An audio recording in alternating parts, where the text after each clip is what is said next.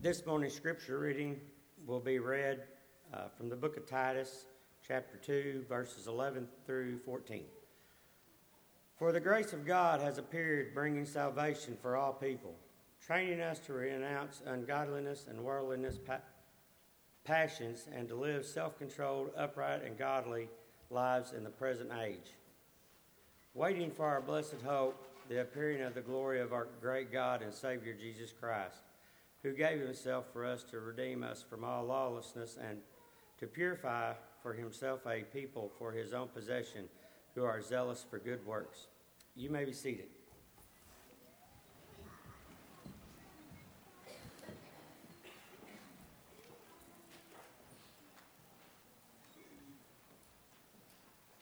Good morning. It's good to be together this morning. Appreciate the time that we've been able to spend in worship together as a family here at Seven Oaks. It's the best thing in the world to be a Christian. It's the best thing in the world to be a member of the body of Christ, and we're here this morning to celebrate that reality. If you're visiting with us, we want to thank you for being here. We hope that you will consider making us your church home. We're thankful that you're here, thankful for you and for your heart and wanting to worship God. To our members who are here every single week, know that we're always thankful for you and for the difference that you make not only in this congregation, but also in this community. This is truly a remarkable group of New Testament Christians. If you have your Bibles, we're going to be in Titus, the second chapter. If you want to turn there with me, Titus chapter 2, if you have your copy of God's Word, we're going to be looking at verses 11 through 14. If you have your Bible and you'd like to follow along with me, Titus chapter 2, and we're going to be looking at verses 11 through 14. Appreciate JT reading that so well for us. I think I already know the answer to this question, but has anyone ever watched It's the Great Pumpkin, Charlie Brown? That time of year, isn't it? Maybe you're going to be watching that this week as Halloween is just a little bit away. If you're familiar with the story, in It's the Great Pumpkin, Charlie Brown, Linus is waiting for the great pumpkin to appear on the day before Halloween. He just knows that it's going to appear to the point that he has Sally stay up all night with him waiting on it. But guess what? Never appears, does it? The great pumpkin never shows up. Charlie Brown, when the great pumpkin didn't show up, tried to, tried to sympathize with Linus for just, a, for just a second. He told him, Linus, you know, it's okay that the great pumpkin didn't show up and that you believed it was going to show up. I've done some crazy things in my life too. To that, Linus responded, What do you mean crazy? Just wait till next year, Charlie Brown. The great pumpkin is going to show up, and I'm going to be there to see it. Linus expected the great pumpkin to appear, he expected it to show up, but it never did. As we look at the text in front of us this morning, Titus chapter 2, verses 11 through 14, Paul talks about something that has appeared that has made a tremendous difference in our lives. We don't have to stay up all night wondering and waiting whether this is going to appear or not. This is not something that's going to appear one year from today or two years from today. This is not something where we have to do a lot of good works in order to make this reality appear. No, Paul talks about a reality in Titus chapter 2, verses 11 through 14, that has appeared in a specific moment in time, and it has made a tremendous difference in our lives. It's transformed us from the inside out. What does Paul say at the beginning of Titus chapter 2 and verse number 11?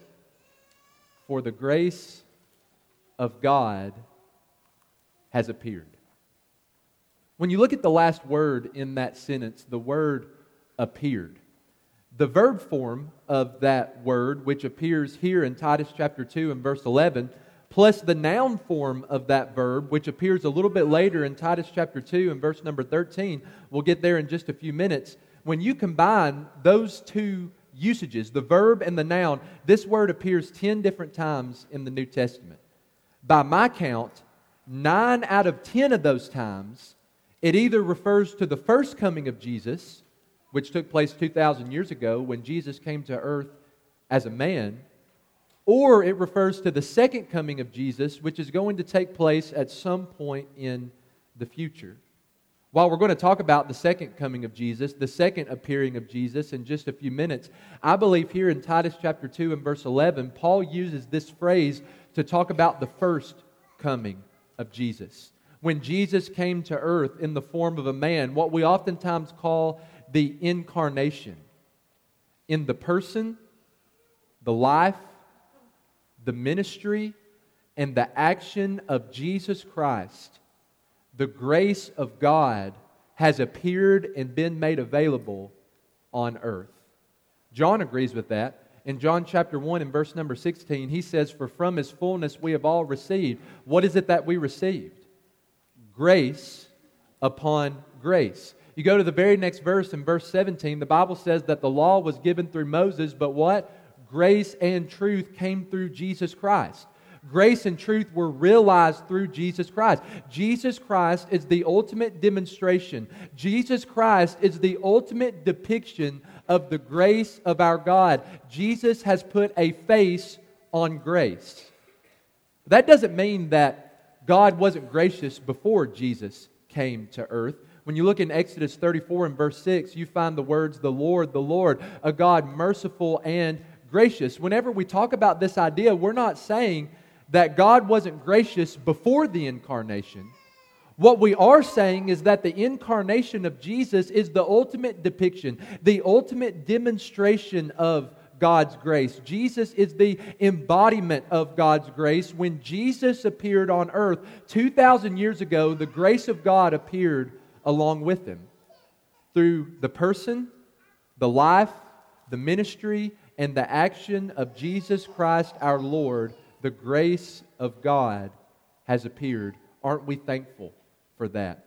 Aren't we thankful for the difference that that has made in our lives?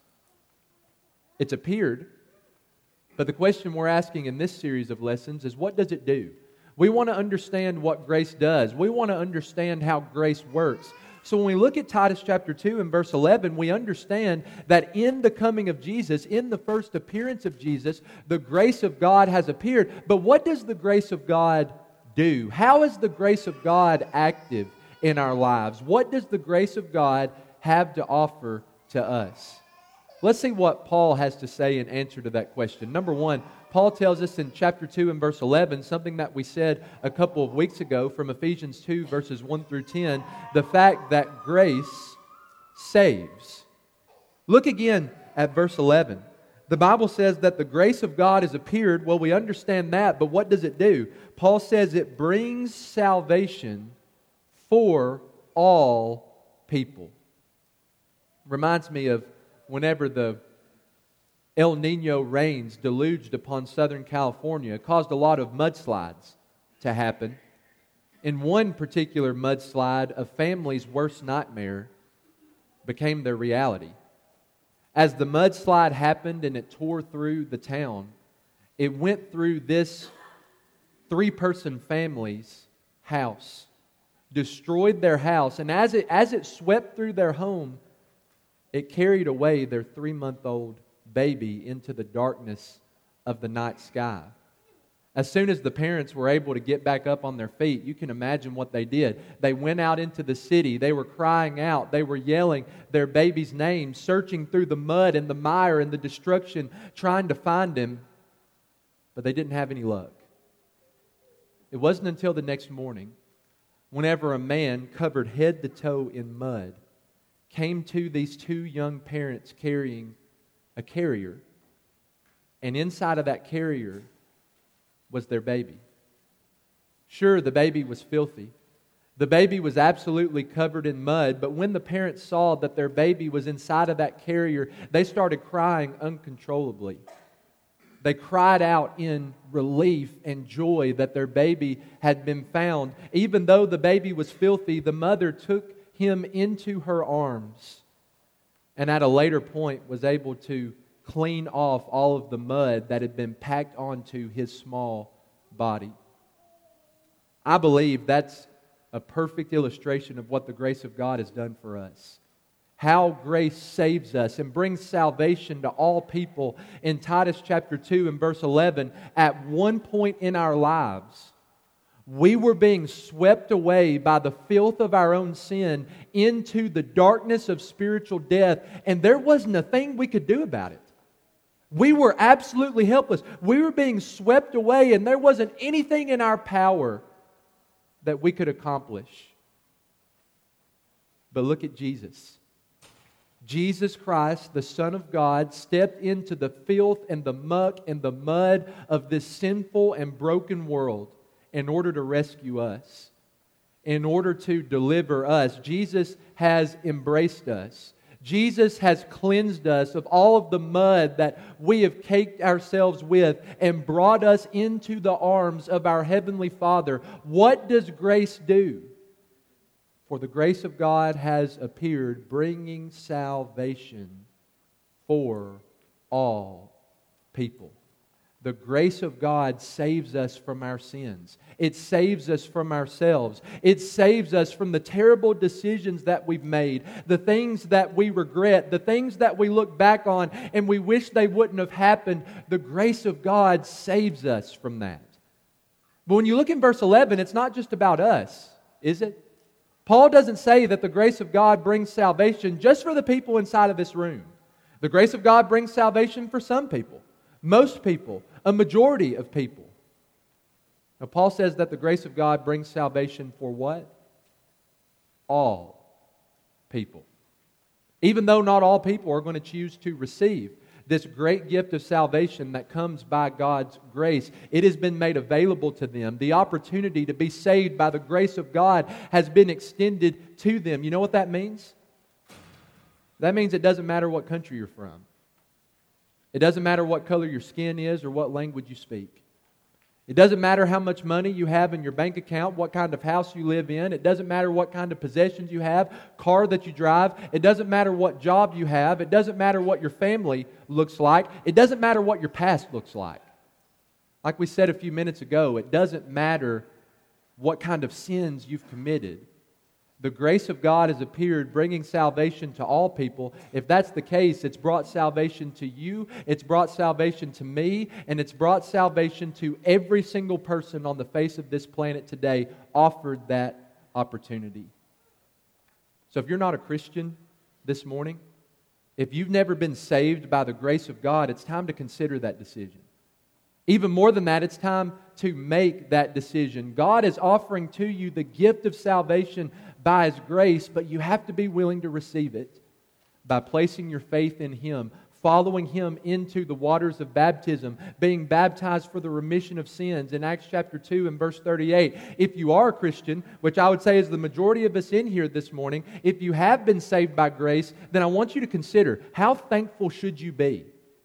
How grateful should we be every single day of our lives for the grace of God that has appeared? bringing salvation for all people. Number one, grace saves. Number two, grace trains, according to Titus chapter 2 and verse 12. It doesn't just save us, it trains us. I think that we can all agree on the fact that parents have to teach their children, parents have to train their children. It's kind of like the four year old little boy who was outside with his dad raking leaves one fall afternoon they looked up in the sky and saw a flock of geese flying in a V formation. So the dad started explaining to his child about what the geese were and, and what they were doing, why they were flying in that kind of formation. And the little boy was just in awe. He stood there amazed, watched the flock of geese as they flew off into the horizon. As soon as they disappeared, he asked his dad, What other letters do they know? Well, I think parents have to teach their children, right? Parents have to train and instruct their children. When you look at the beginning, if you have your Bible open, when you look at the beginning of Titus chapter 2 and verse 12, different translations do it differently. The ESV has training. Some translations might say teaching, some might say instructing. That word encompasses everything that a parent does to raise their children to maturity. That word encapsulates everything that a parent does to raise up their children to be responsible individuals. Parents have to teach, train, and instruct their children on what's right and wrong, what's good and bad. Whenever they step outside of that, parents sometimes have to discipline and rebuke and punish their children for making poor choices, making poor decisions. In the same way that parents train and teach and instruct their children, Paul says that grace trains, instructs, and teaches us. But what does it teach us to do? What does grace train us to do according to verse number 12? Well, Paul says there are two sides of this conversation. First, grace teaches us, trains us to say no to sin. He says in verse 12, training us to renounce. You put that in plain English, grace teaches us to say no when we're confronted with sin, whenever we're tempted to do something that's against God's will, grace teaches us to plant our feet in Jesus and to say, I'm not going to be a part of that. I'm not going to do that. I'm not going to say that. I'm not going to participate in that. It teaches us to say no to, number one, ungodliness. Grace teaches us to say no to anything that will hinder us from becoming more like God and being better conformed into His image. Grace teaches us to say no, also in verse number 12, to worldly passions. So often we have passions or desires in our bodies, in our flesh, in our minds that are contrary to God's will for us. So, what does grace teach us to do? Grace teaches us to say no to those passions and lust. I'm going to fulfill the desires of the Spirit instead of fulfilling the desires of the world and the flesh. Grace teaches us to say no. But then we need to take a step beyond that because being a Christian is not just about what you oppose. Being a Christian is not just about what you refuse to do. Number two, grace trains us to say yes to God's way of living. Can you see that in verse number 12? It trains us to renounce all ungodliness and worldly passions and instead trains us to live self controlled.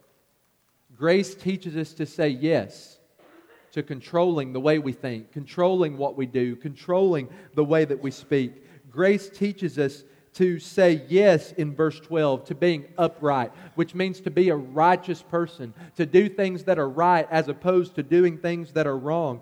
Grace teaches us to say no to being ungodly and to say yes to living godly lives in this present age.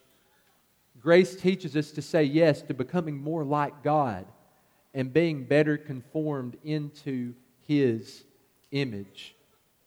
Grace teaches us to do two things to say no to sin. And when I say no to sin, I'm going to say yes to God's way of living. Is that the way that we're living on a week in and week out basis? Are we allowing grace to train and instruct us to be who God wants us to be? This is not just an academic endeavor when you think about grace, it's not just something that saves your soul. It's not just something that saves you from spiritual death, but it teaches you to be the kind of person and to be the kind of follower that God wants you to be. Are we allowing that to happen? Allowing grace to teach us to say no to sin and to say yes to God.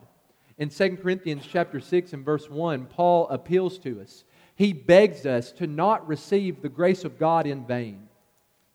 I want to suggest to you this morning that if we're happy to receive the salvation that comes from God's grace, but we're not so quick to receive the instruction that comes from God's grace, we might be dangerously close to receiving the grace of God in vain. Receiving the grace of God for nothing. Yes, grace saves us, but it also trains us and instructs us like parents do their children to be who God wants us to be. Number three, grace in verse 13 sustains us.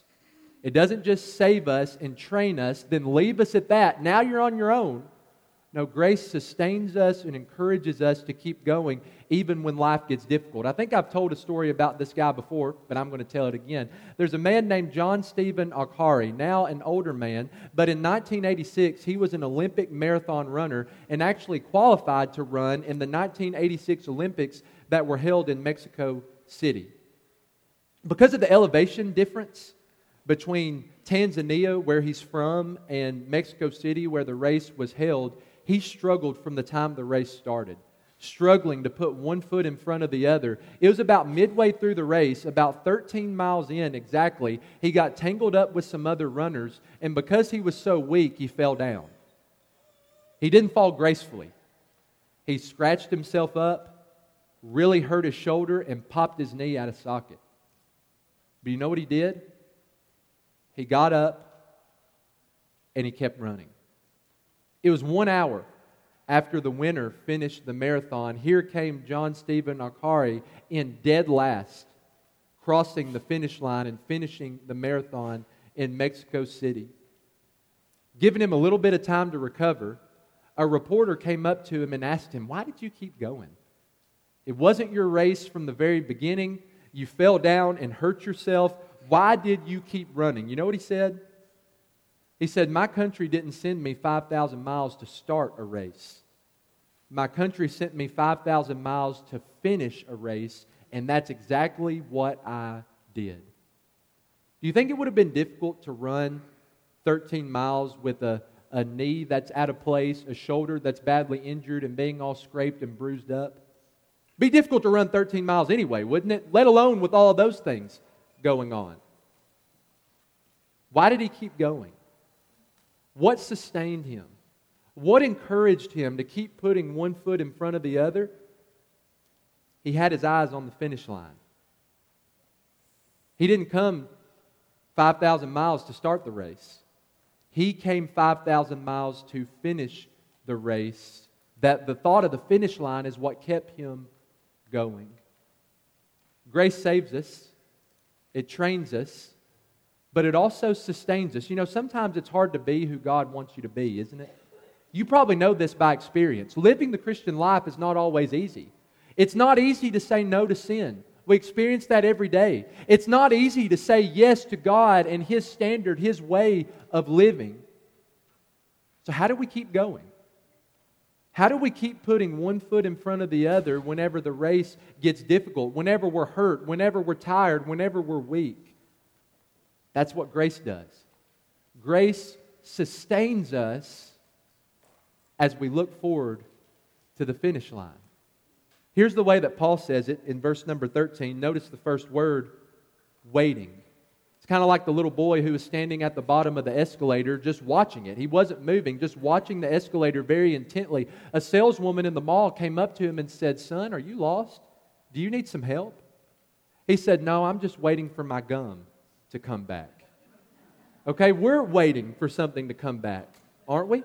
That's what Paul tells us in this section of Scripture in verse number 13. We are waiting for what? For our blessed hope. Isn't that awesome to know that we have hope? That we have, as we look towards the future, something that we greatly desire, something that we greatly expect, a hope that is not cursed, a hope that's blessed. What is that blessed hope? The appearing of the glory of our great God and Savior, Jesus Christ. One day, Jesus is going to come back. We don't know when it's going to happen, but we do know that it is going to happen. Jesus is going to return. One day, we are going to behold the glory of our great God and Savior, Jesus Christ. And that's what we're living our lives waiting for. Every single day, as we're saved by grace, every single day, as we are trained by grace, grace is sustaining us. As we wait in great desire, as we wait in great expectation for our Lord to appear and His glory to be revealed, grace sustains us. That's how we keep going when life gets hard. That's how we keep going when living the Christian life is not the easiest thing to do. That's how we keep putting one foot in front of the other. Whenever we get discouraged as followers of Jesus, we have our eyes set on the finish line. This verse teaches us that everything we experience in this world is only temporary. The struggles, the trials, the difficulties we go through, they're not permanent. They're not going to last forever. Jesus Christ is going to return, and that is what sustains us. That is what keeps us moving forward despite the difficulty that we face. One day we're going to behold the glory of our great God and Savior, Jesus Christ. And then we find number four in verse number 14 grace motivates us. When you look at verse 14, Going back to verse 13, Paul calls Jesus not only our God, but our Savior. What did Jesus have to do in order to be our Savior? Well, he answers that question in verse 14. He gave himself up for us. That's amazing to think about, isn't it? That's what we celebrated and remembered as we took the Lord's Supper together. Jesus died for us. He didn't have to do that. He didn't have to die for us, but that's what he did. Jesus gave himself up for us. What was the purpose? Number one, to redeem us from all lawlessness. We chose to live lawless lives. We chose to live contrary to God's law, what He has revealed in the pages of Scripture, what He expects from every human being. Jesus died to redeem us from that, to buy us back from the slavery that we sold ourselves into. Jesus gave Himself up for us, number two, to purify us. Through the sins that we committed, we stained ourselves deeply. Jesus gave Himself up so that we can be cleansed of all of our guilty stains. To purify, the Bible says, for himself, a people for his own possession. Because Jesus has died for us and we've been redeemed and purified by him, we no longer belong to the world.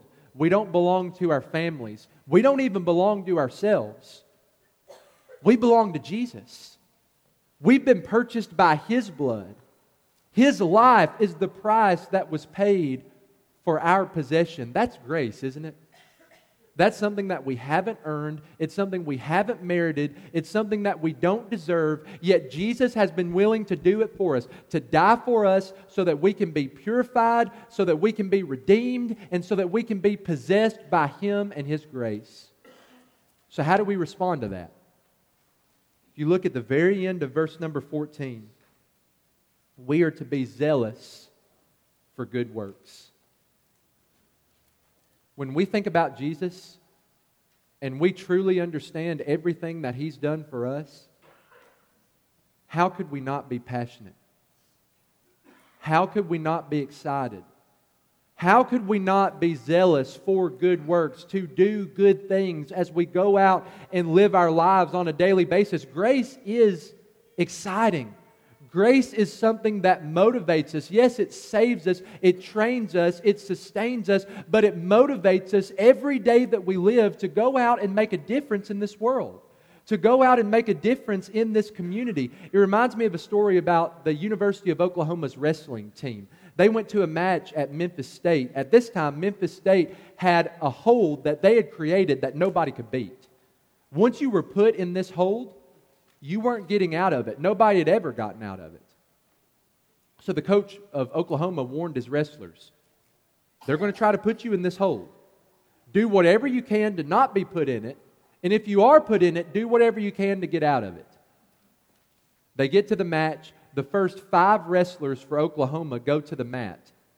And they're put in the hold and defeated within the matter of just a few minutes, one by one. The last wrestler, the sixth wrestler for Oklahoma, was the smallest guy on the wrestling team. He goes out on the mat, and in three minutes, the Memphis State wrestler had him in that infamous hold. The coach covered his eyes, put his head down, was shaking his head. He, he just knew it was over. It was in that moment that he heard a really loud scream. And everybody started applauding. Everybody started cheering. He looked up, and his wrestler, the smallest one on the team, had gotten out of this infamous hold. He was the first person to ever do that.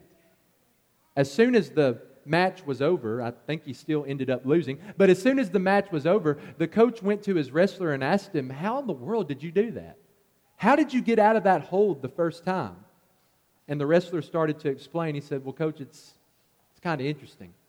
When he bent me over and started to put me in the hold, I saw a big toe right in front of my face. And I remember what you said. You said, do whatever it takes to get out of the hold.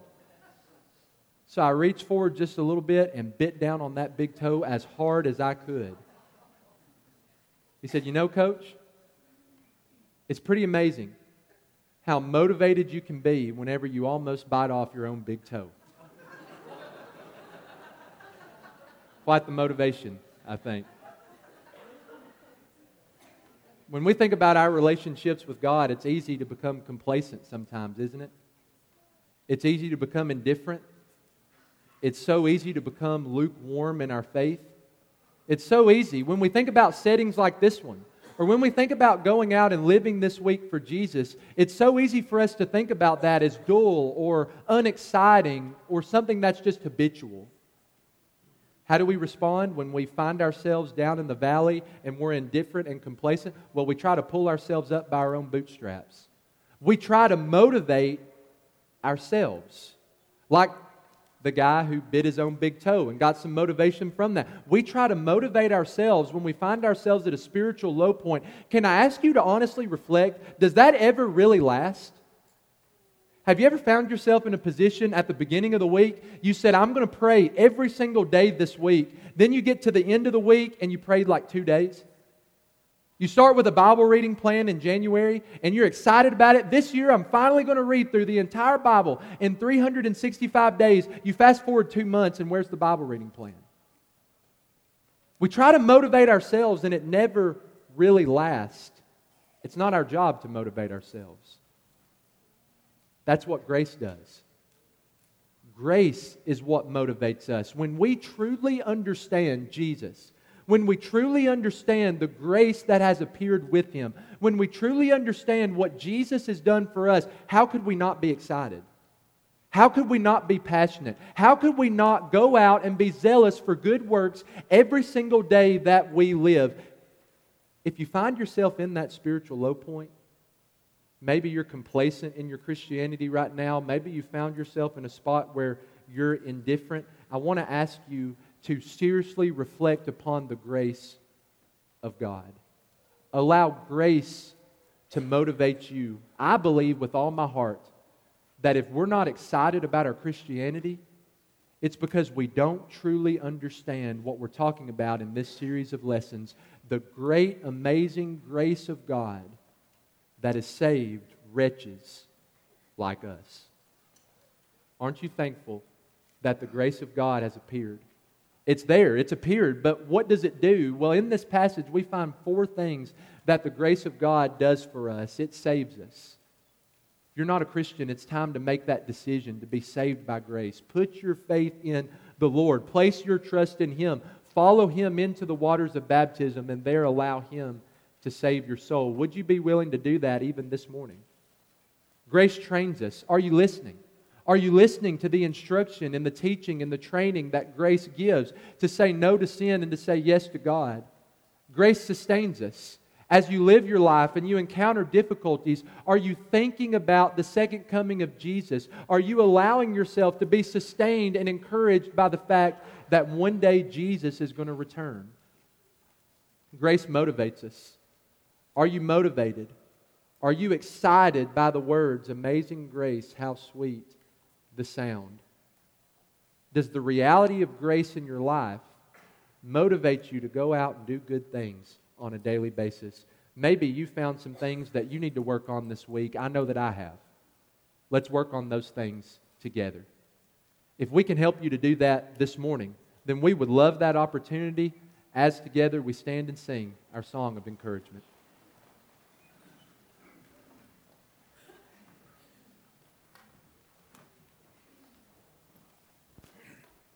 All to Jesus I surrender, all to Him I freely give. I will ever love and trust Him in His present daily live. I surrender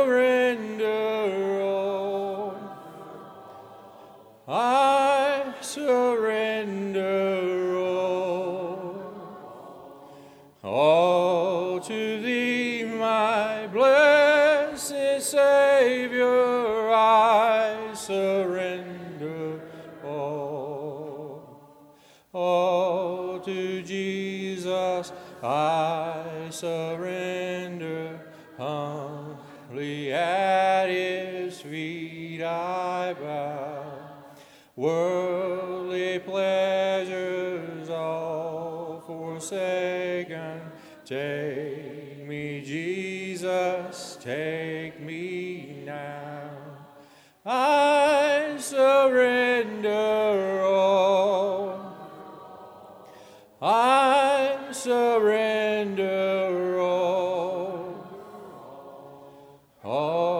to thee, my blessed Savior, I surrender all. All to Jesus I surrender.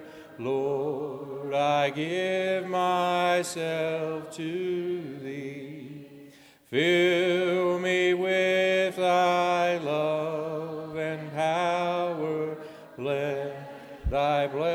blessings fall